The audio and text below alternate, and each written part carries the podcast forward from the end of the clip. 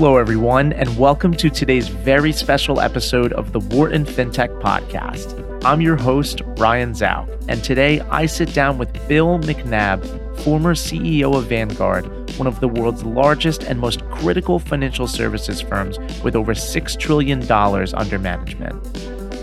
Bill climbed the Vanguard ladder to become their C E O in two thousand eight, just before the financial crisis, and then led the company for ten years. He serves on the board of a few tiny companies you might have heard of, including I B M, United Healthcare, and Axiom, and is the chairman of Ernst and Young's Independent Audit Committee. He is a proud Wharton M B A alum and is involved with numerous charitable organizations in Philadelphia and beyond. On today's great episode, Bill and I cover a ton, including his background and long journey from teaching high school students to getting a Wharton M B A to becoming the C E O of Vanguard, his most critical leadership lessons and what crisis leaders can learn from American prisoners of war, how Vanguard has positioned itself and will continue to position itself during the great rise of fintech and personal wealth management, including a close-up look at Wealthfront, the implications of the GameStop Robinhood fiasco, his thoughts on Public's tipping model, his huge interest in the tokenization of assets and blockchain, the double-edged sword of E S G and the importance of transparency, the fintech startup he's now on the board of, and so much more. I hope you enjoy this conversation as much as I did. Bill is fantastic in today's episode. Without further ado, let's get started. Hi, Bill, and welcome to today's episode of the Wharton FinTech Podcast. It is fantastic having you on, the former C E O of Vanguard and, of course, a Wharton alum. Thanks, Ryan. Happy to be here and uh, look forward to it. And for those who are listening at home, Bill has donned a wonderful Wharton quarter zip. I really appreciate the swag. Hey, you know, it's uh, one thing about getting on campus fairly frequently is I've collected a good amount of Wharton swag, so I get to be out here sort of as a walking ambassador. Well, Bill, you have had just an incredible career rising the ranks from mid-level employee to C E O at Vanguard the old-fashioned way over twenty plus years. There's a lot we're going to get to today, but I want to start with you, your background, and of course, your journey to Vanguard. Can you just walk our listeners through a young Bill's life until you got to Vanguard? Yeah, so I have a, what I would call an unconventional path. I graduated from undergrad. I was at Dartmouth College, and I came to the Philadelphia area actually to be a teacher. And I taught first-year Latin to uh, teenage boys at a boys' school, and uh, I think the real reason I was hired was not that I was a classics major, but that I could coach three sports and I was relatively inexpensive. So I did that for a number of years. And then I was fortunate enough to find my way to the Wharton campus and uh, went to Wharton. And because of my background being a uh, you know government major as an undergrad and having taught the classics, I went heavy, heavy on the finance and accounting that Wharton, especially in those days, was so famous for. I think I took the accounting major sequence of accounting courses, every finance course, theoretical or not, that I could get my hands on. And I just felt I needed that sort of more technical skill set. And then I ended up on, uh, you know, working right off Wall Street for what's now J P. Morgan Chase. And I did a number of things there, include I taught their training program to new M B As. I also worked on really bad leverage buyouts. In effect, we were the precursor to the bank's private equity arm, where right. At that point, a lot of the private equity-oriented stuff that the bank evolved into was all around turnaround. So it was financial engineering, you know, taking an equity stake in something that had gone bad and trying to turn it around. And, and then I got a fateful call just a couple years later from uh, a friend of mine who had been a uh, worked in career services at Wharton uh, when I was a student there. And he said, I've got good news and bad news. And he said, and I said, well, give me the bad news first. He goes, well, I have a really interesting job that will not sound like anything that you've been thinking about. And I'm like, okay, so what's the good news? He goes, I think you're going to like the company. And it was Vanguard, the title of the job, which I we challenge your listening audience, see if anybody can figure out what it means, was G I C Product Manager. And I'll just leave it at that. It was very esoteric. I had no clue. And of course, this is pre-internet days. So I had to run to the library and see if I could find some reference to it. It's actually a type of investment product that was issued just to retirement plans. And um, Vanguard was looking for somebody to sort of run that program as we were getting into the four oh one k business. I had no background at, at all, but I interviewed with everybody. You know, we were a tiny firm, few hundred people, uh, had just hit twenty billion under management. And our founder, Jack Bogle, interviewed every candidate who wasn't pure entry level. I was one wow. step up. So I had an hour and a half with him. And he basically, the hardest question he asked was, why would you do this? Like, why would you leave Wall Street to come here? You know, we're a tiny company and we're barely right. making it. But, you know, I liked the values and I liked some of the people I met.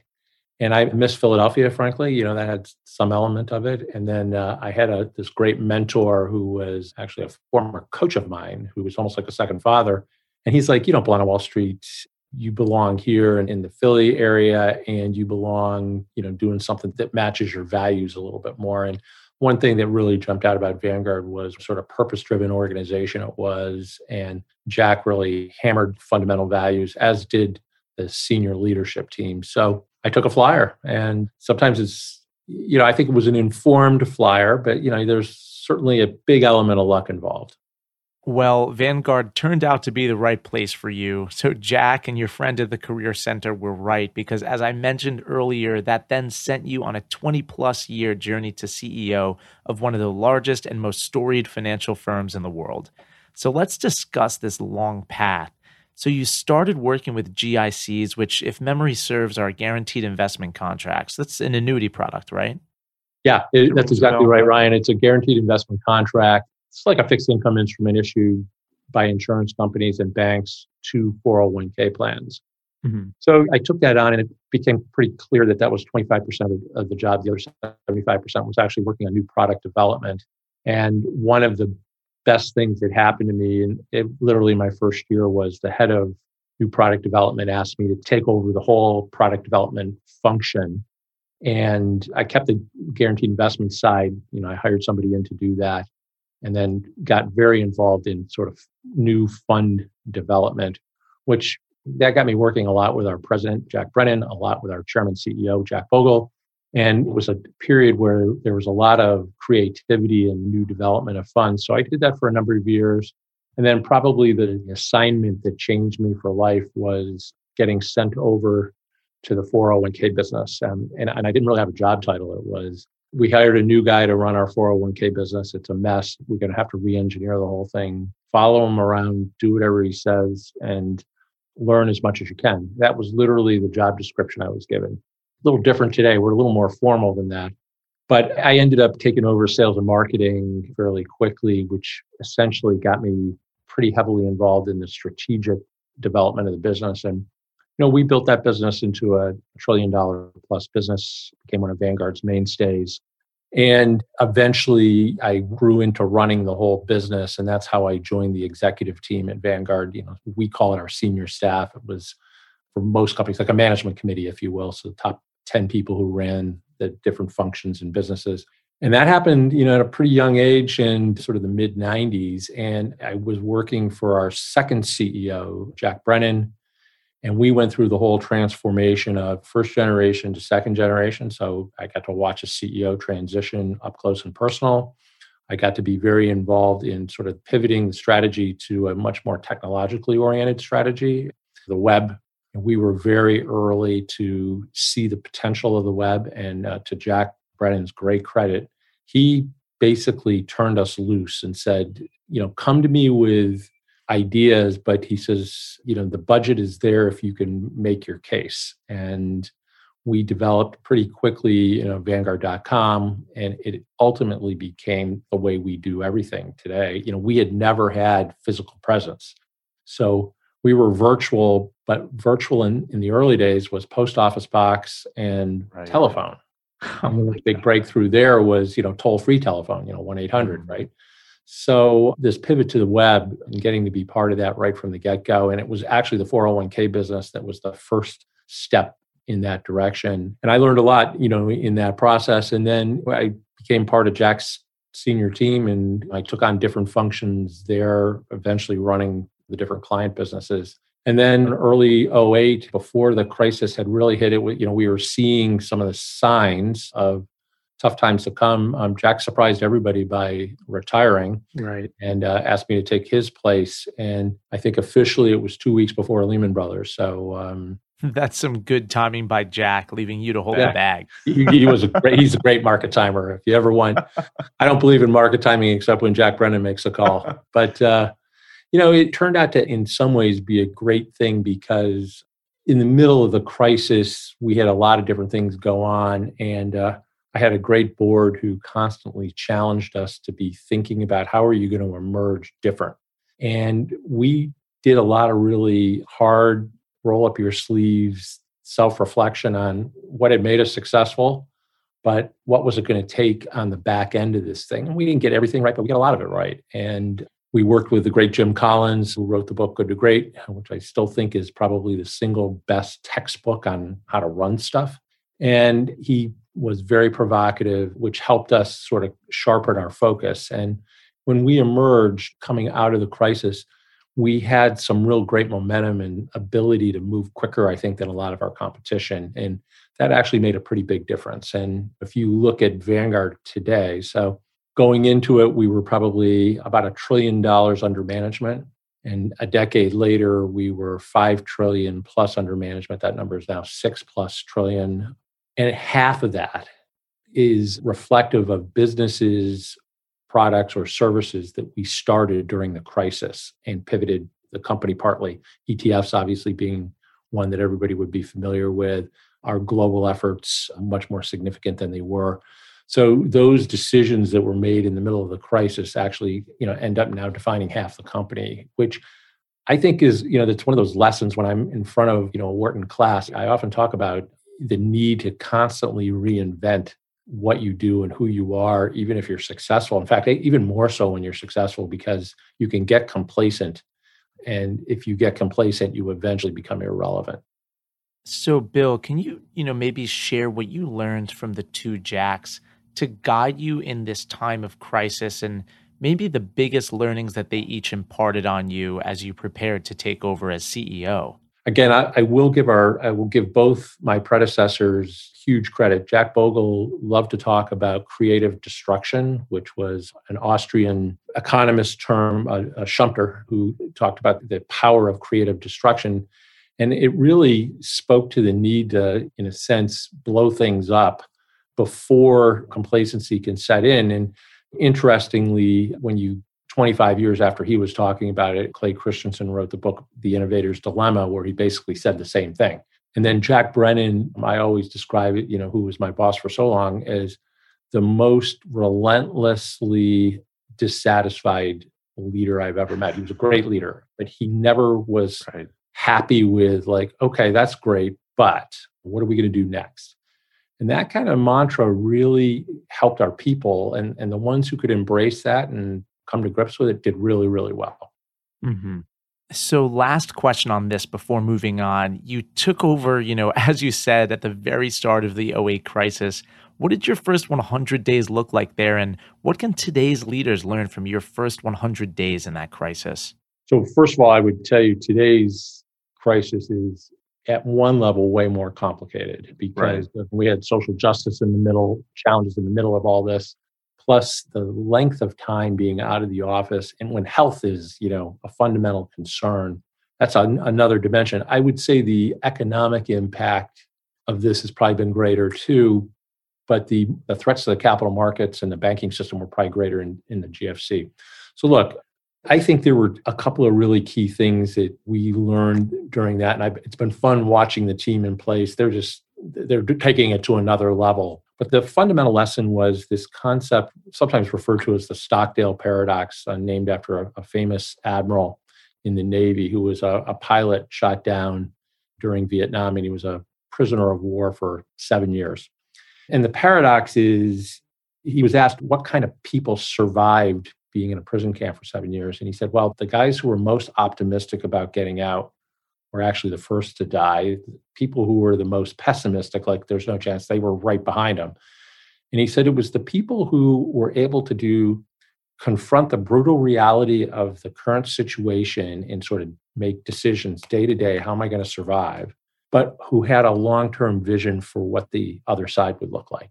And if you sort of apply that to the business world, the big lessons for us were, you got to execute like crazy every day during a crisis, and speed is important, and you make decisions, you have to create frameworks so that you can make decisions rapidly. And some of those are going to be wrong, and then you got to fix them, and you got to just keep moving very fast, but very day to day. But at the same time, you know, once you sort of begin to go, okay, we will get through this, you have to really begin to paint that picture of what the other side's going to look like and how are you going to be positioned for that. So we actually did all of our key strategy work right in the middle of a crisis. So we're meeting three times a day on one hand to just make sure operationally everything right. was going the way it should. And at the same time, we began to dream about what could we look like on the back end of this thing, what would be different regulatory-wise, competitive-wise, demographically, all those things. And then we were able to create a strategy around that. And so, you know, it's interesting.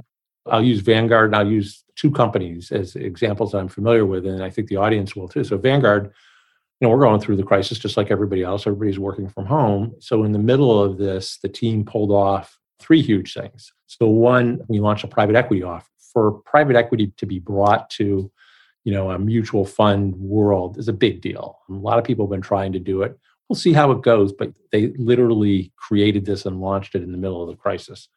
The second thing the team did is it created a partnership to change the way we do the record keeping and administration of four oh one k plans. And we've partnered with a, another firm, Infosys, who's going to actually take over a lot of those functions. That's a massive change. I mean, that's thousands of moving pieces. And again, right. all being done while we're still virtual. And then Tim has added two new members to his senior team and moved two people into uh, very different roles to sort of be ready for what he thinks are the next big sets of challenges. Again, all while working virtually and trying to just get through day to day. And, you know, how do we keep our traders safe? How do we keep, you know, the buildings where we do have a few people in sanitized? Yeah. So all that operational stuff going on while at the same time doing three big strategic things, you know, with talent, with a whole business line and product.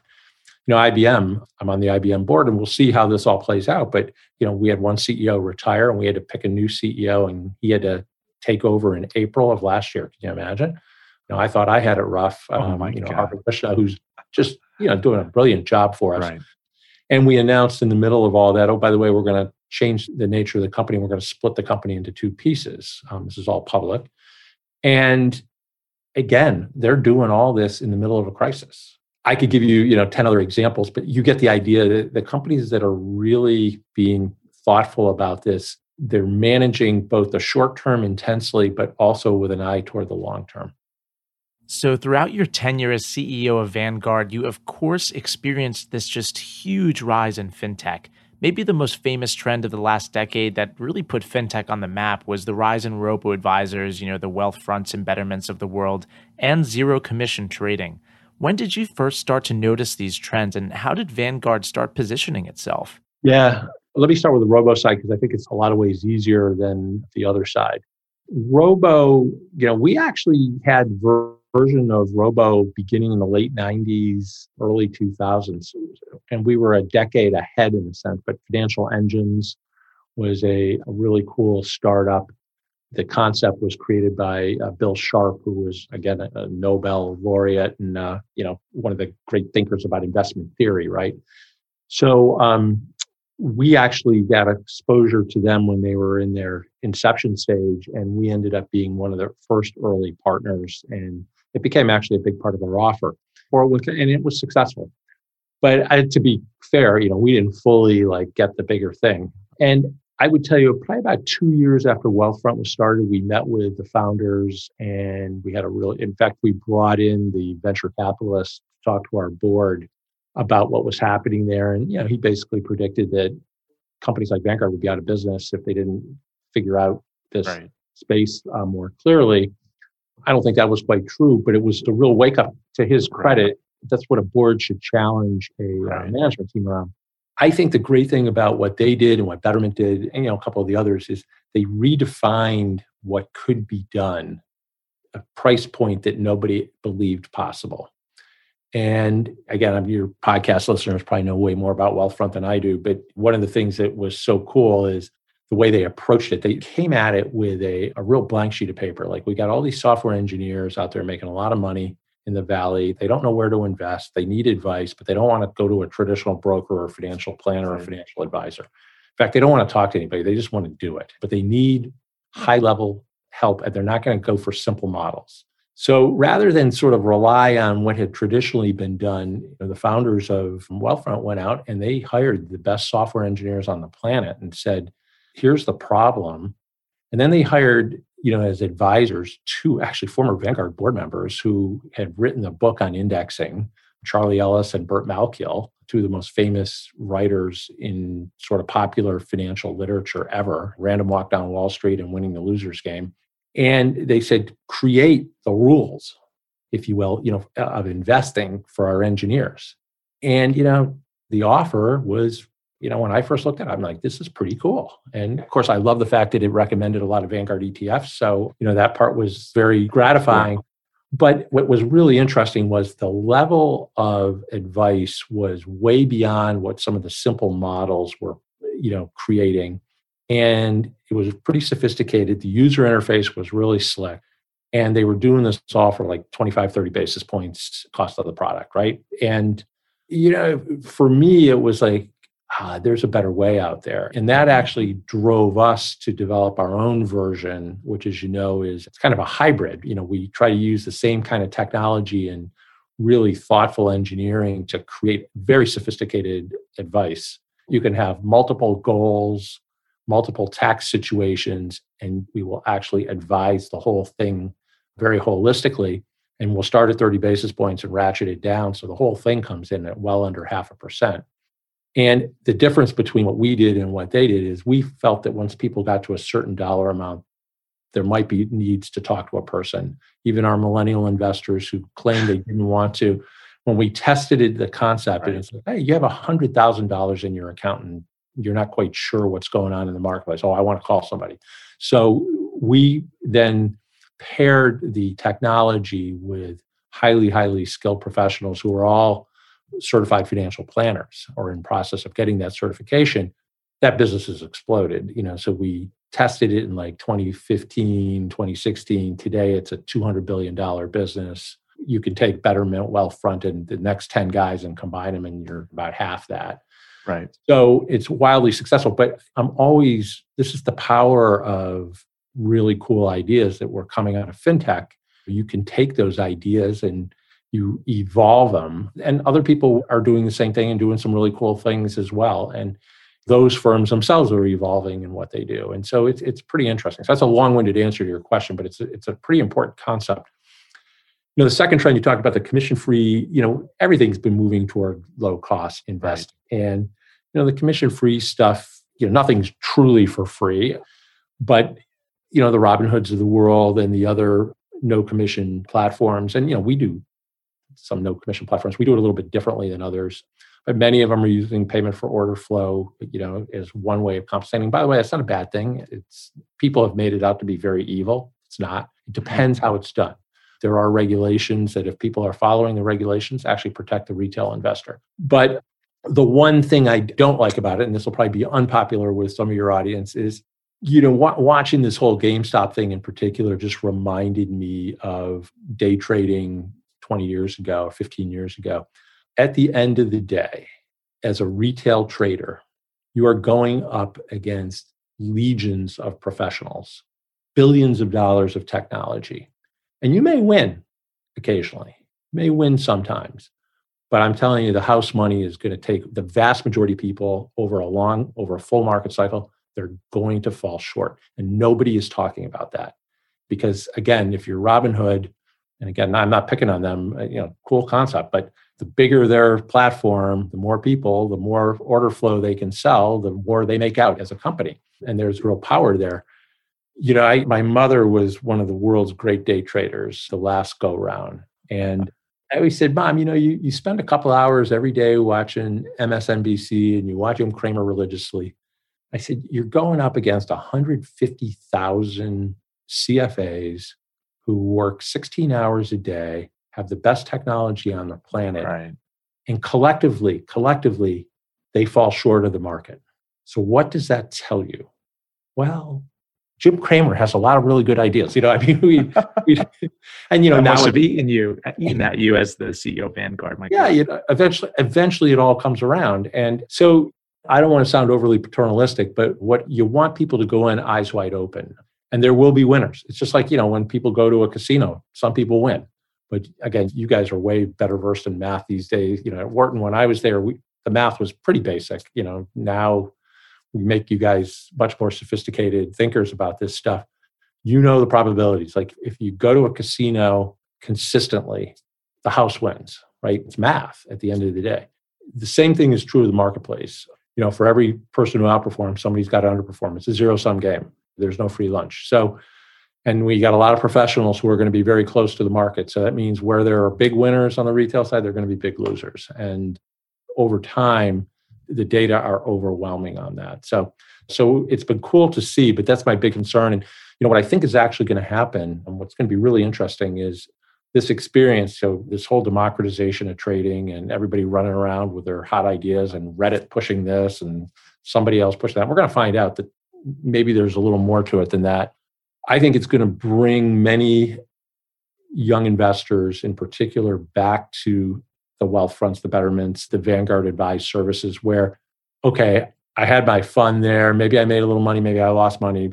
I got to get serious, and I need a really disciplined way of low cost, but really high quality. And I want it on my phone. I want access whenever I need it. I think it's you're going to see a whole like continued evolution slash revolution in, in that advised space. So I think we're at like Robo one point five. We need to get to three point oh. And uh, I think that's coming. There's so much to respond there, Bill. Wow. But, you know, first, on the last point that you made about the evolution of these robos and brokerages, you know, we're really starting to see so much more innovation around the community aspect and the revenue model. We've had a lot of guests come on to talk about robo and wealth management this last quarter, including Wealthfront's C E O, Robinhood's C O O, a partner from Bessemer, the C E Os of Acorns, Rally Road, Public dot com, and a lot more. Now, on that last company, Public, I kind of think of it as if, you know, Robinhood had a soul. It's a commission-free brokerage, but anchored on a very supportive community for relatively new investors with an educational and crowdsourcing focus. And during the pay-for-order flow controversy, they stopped doing pay-for-order flow the next day and instead moved to an optional tipping model for their customers. Their C E O, Life Abraham, was just great on the podcast. I thought it was a preposterous business model, and I thought would definitely scare away a lot of folks. Yeah. But just a few weeks later, they raised one hundred million dollars in a new round, valuing them at over a billion dollars. I'm curious, as you know, given your position, do you have an opinion on this business model? Look, I think you're going to see a whole range of stuff, Ryan. And that's the craziest one I've heard. But you know, whether it's sustainable or not, we'll see. But I think the thing that you could move to is it's always important to understand what's really, in a sense, the underlying theme. And the thing that's brilliant about what they did, so I'm going to give them full credit for it, they're transparent. Payment for order flow is not transparent. Now, again, I could make a really good case as to, for most retail investors, it's actually benefited them. And there's liquidity that wouldn't be there, right, and good pricing, and they're generally benefiting from it. And, you know, there is this regulation that the S E C has about best execution. So even when you're taking, pay, you know, the critics always say payment for order flow, you're just being bribed to sell your order for whatever maximum thing. And once upon a time, that was true, you know, when there was less regulation around it. But today, you still have to be able to show over a cycle that you're getting best execution. And that's the protection that the retail investor has. But it's not transparent, right? Like, how much are they making? You know, how much price advantage am I actually getting? It's really hard to figure out. It's impossible to figure out, actually. So the tipping concept, that's, I know exactly what I paid for.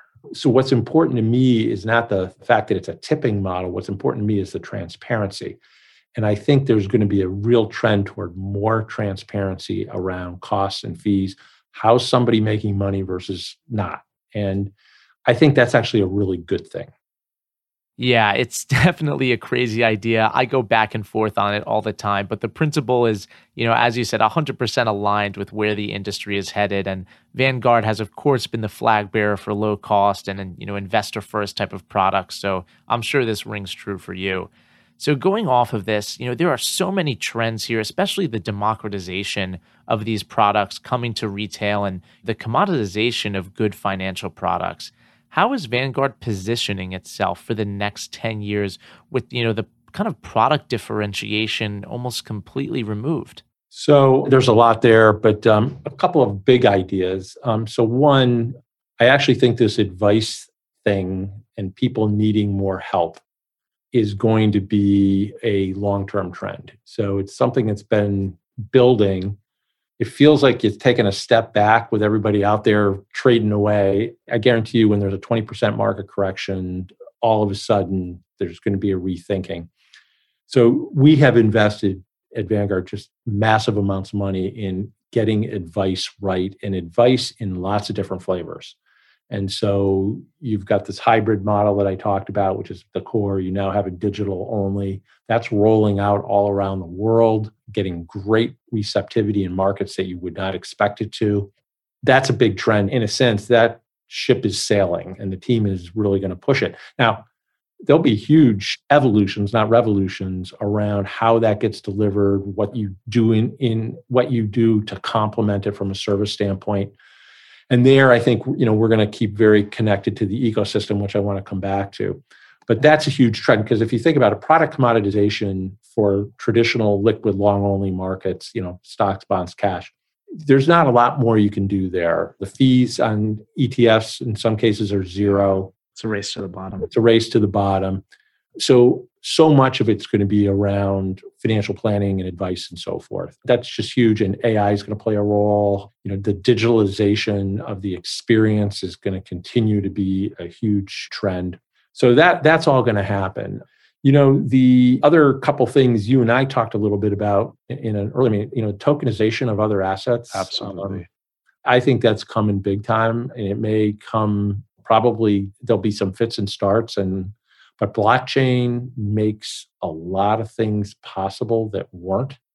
And I think there's an awful lot there. And, you know, as an investor, wouldn't it be great to diversify further from traditional stocks and bonds and cash into infrastructure, but in a way that doesn't completely kill you from a liquidity standpoint?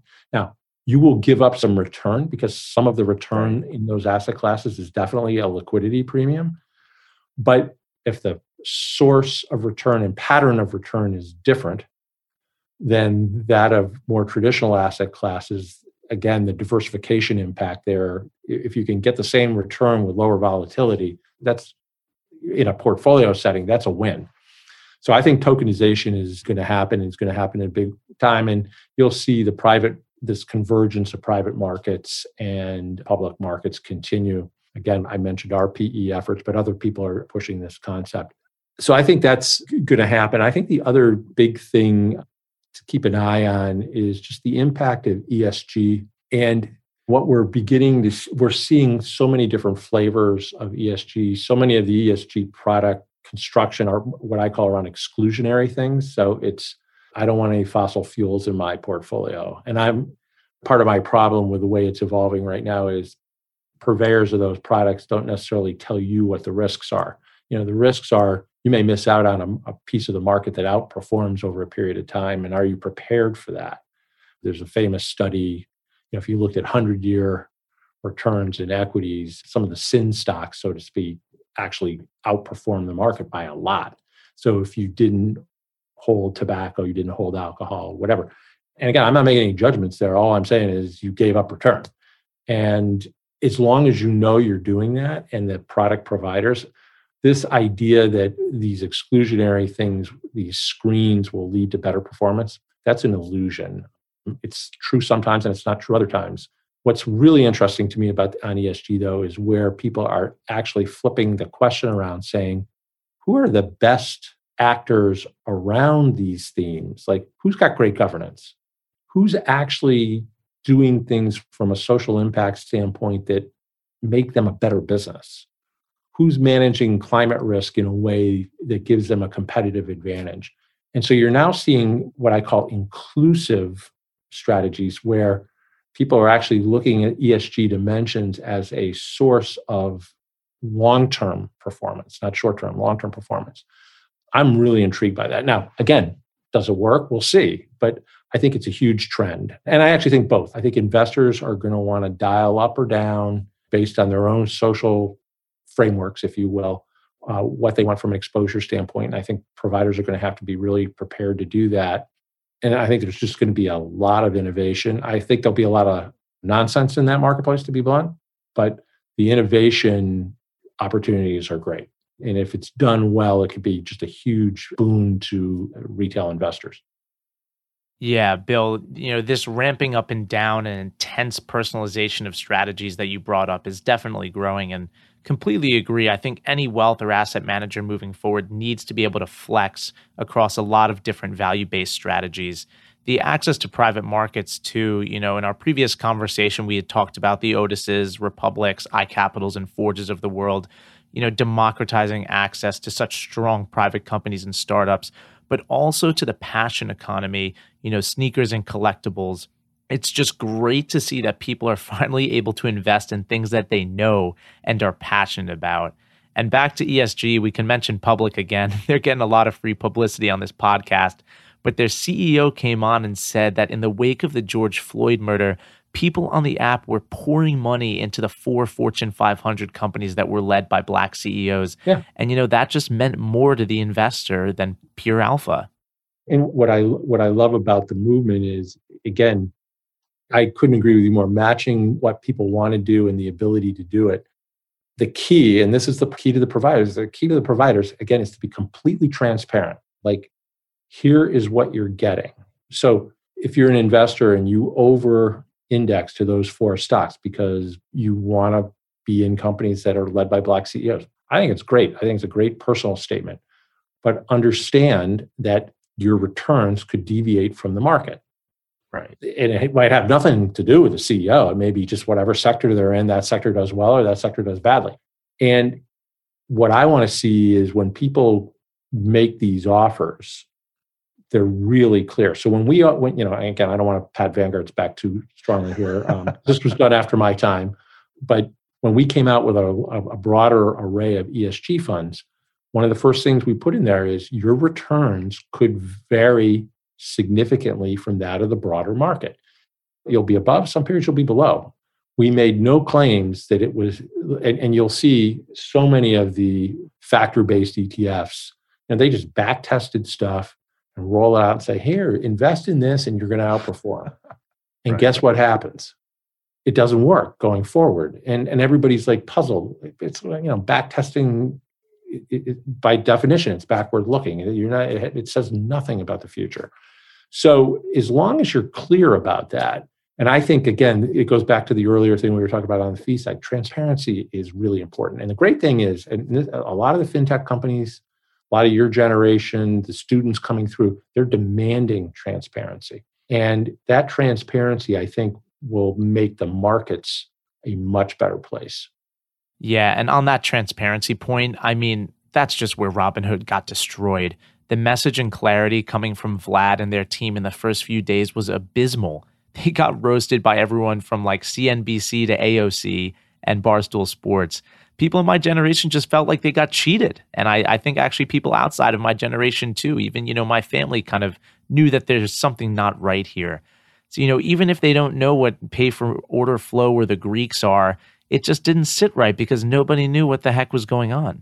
Yeah. And, you know, who knows what's really going on there, but yeah, you know, when your payment for order flow is coming through one of the biggest hedge funds in the world, you know, it's, again, people needed to know that. They really needed to understand who was on the other side of that equation. So, you know, more to come, but it's exciting to see. And, and, you know, one of the things for me that's so much fun is, you know, having lived through a lot of different eras, if you will, in the markets, to see so much energy around fintech is really neat. You know, I've, I've seen healthcare, I've seen, you know, technology itself, but to actually see fintech and people applying really advanced technology and, and different ways of thinking and innovation and creativity to something that's so fundamental to how we make our way through the world. It's been really fun to see.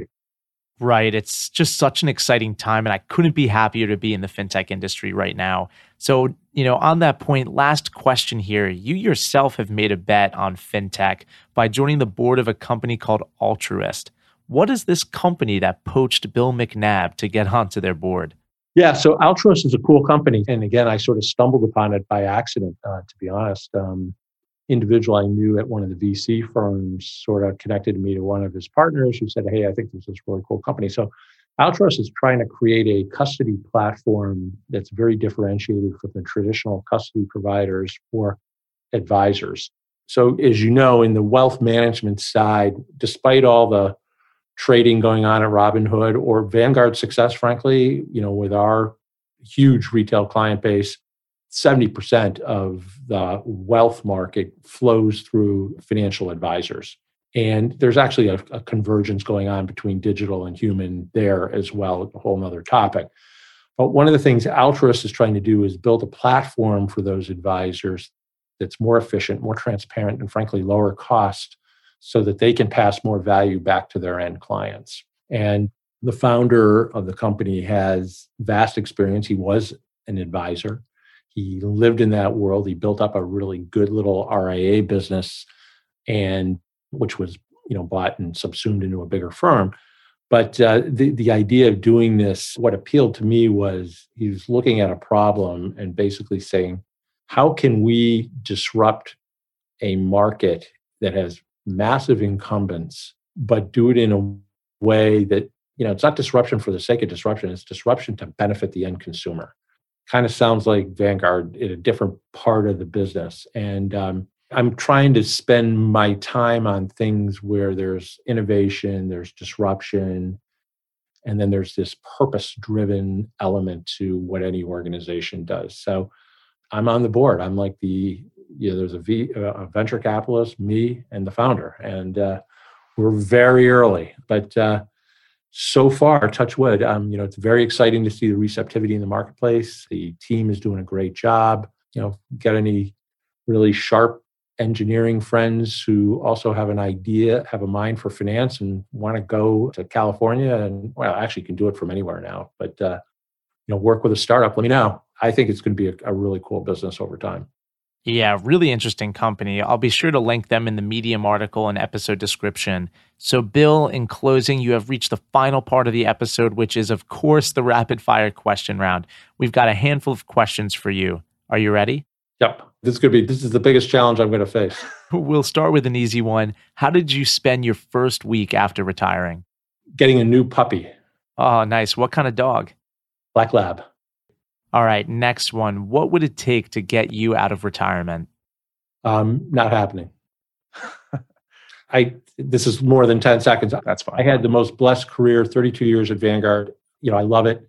I'm in a different phase now. It's I'm trying to help as many different C E Os, leadership teams, and companies as I can. If I wanted to be in the game, I should never have left Vanguard, but it was time for a new leader. You know, it was just it was the right time. How about the toughest day of work that you ever had? Toughest day of work that I ever had? Ever. Boy, there's so many. I would say the first day of the G F C. Monday morning, I think it was September fifteenth, Lehman Monday, if you will. Lehman. Yeah. I was giving my first speech to a broad group of Vanguard clients, and this was unfolding. And I was talking about the need to be patient, long-term oriented, and avoid the noise in the marketplace. Thoughts on cryptocurrency and blockchain? I'm not informed enough. I'm skeptical at one level. Again, as you know, blockchain, I think, is transformative, and cryptocurrency is an expression of that. And so does it have a place? Probably, but I don't know enough about it at this point. The speculation around it really worries me. All right. Now, how about favorite book you ever read? I've heard that you're a huge reader. Favorite business book is definitely Good to Great. Favorite investment book is uh, Jack Brennan's Guide to Investments. Uh, Straight Talk uh, is what he called it, Straight Talk on Investments. favorite historical, there's lots of stuff. The Odyssey's probably at the top of my list. Uh, favorite science fiction book. Uh, I'm worried about the movie, but I'm still a huge fan of Dune. Oh, yeah. The movie was yeah. a huge bust, right? Back in the day. The first one was, we'll see what the new one is, but I think the best sci-fi novel ever written. Mm-hmm. I did a whole podcast on books, Bloomberg Radio. We spent an hour and a half comparing notes on different books. I love reading. I love fiction as well as biography and so forth. So, all right, last question here, Bill. Let's say the whole world is vaccinated. Everything is back to, you know, twenty nineteen. Where is the first big vacation you and the family go on? There's a two-part answer to this. So the whole family would probably be, we need to go back to Hawaii. We, as a group, have really fond memories, and my kids are now grown. I've got grandkids, so everybody wants to go back. And that was actually in the plan. I'm going back to Africa as soon as I can oh, and awesome. spend a lot of time in Kenya in particular, and probably down in the Maasai Mara. Awesome. What did you do there? So I've been on a number of safaris. I'm the chair of the Philly Zoo and have gotten pretty deep on the wildlife thing. And I think the next trip I go, we're we're actually, I'm working with two women who are trying to, you know, one of whom is an elephant whisperer and the other one is trying to build a rhino sanctuary. And those are probably my two biggest passions in wildlife. So I'm going to go hang out with them. Well, Bill, this was fantastic. It was great to have you on today's episode of the Wharton FinTech Podcast. I'm excited to re-listen to this one myself and, of course, share this with our global audience. So thank you from one Wharton student to a Wharton alum. Hey, Ryan, thanks, and uh, good luck with everything. Um, you know, I continue to love everything coming out of Wharton. Most importantly, what I see in the students, it's just very gratifying to watch how the student body has evolved and the kinds of questions and thoughts you guys all have and the businesses you're running and, you know, getting involved in. It, it's just great. So thank you. Thank you for listening to today's episode of the Wharton FinTech Podcast. If you like the show, please consider leaving us a review. And if you're looking for more FinTech content, subscribe to our podcast channel and find us on LinkedIn, Instagram, Twitter, and Medium at Wharton FinTech. There you will find articles, videos, and much more analyzing all aspects of the industry. I've linked our accounts in the episode description. I would also like to thank our editor, Rafael Ostria, for his incredible work on our episodes. Signing off, I'm your host, Ryan Zauk.